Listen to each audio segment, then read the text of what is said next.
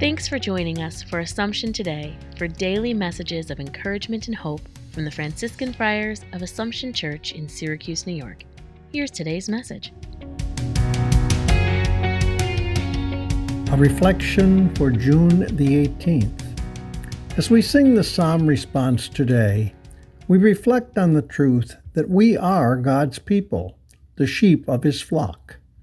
Each of the readings shows us how this is a reality. It was so for the people that Moses led. It was true for the people to whom Jesus spoke. It is just as true for us as we live in the 21st century. The liturgy today gives us an opportunity to dwell on it. That fortifies our hope and gives us new insights and energy with which to cope with the challenges we face in our day to day lives. Take time to listen carefully to each of the readings. Relate them to the things that you experience in your life. Hear what God says to you.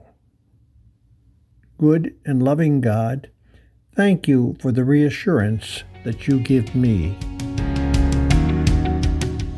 Thanks for joining us today. Connect with us online at AssumptionSYR.org.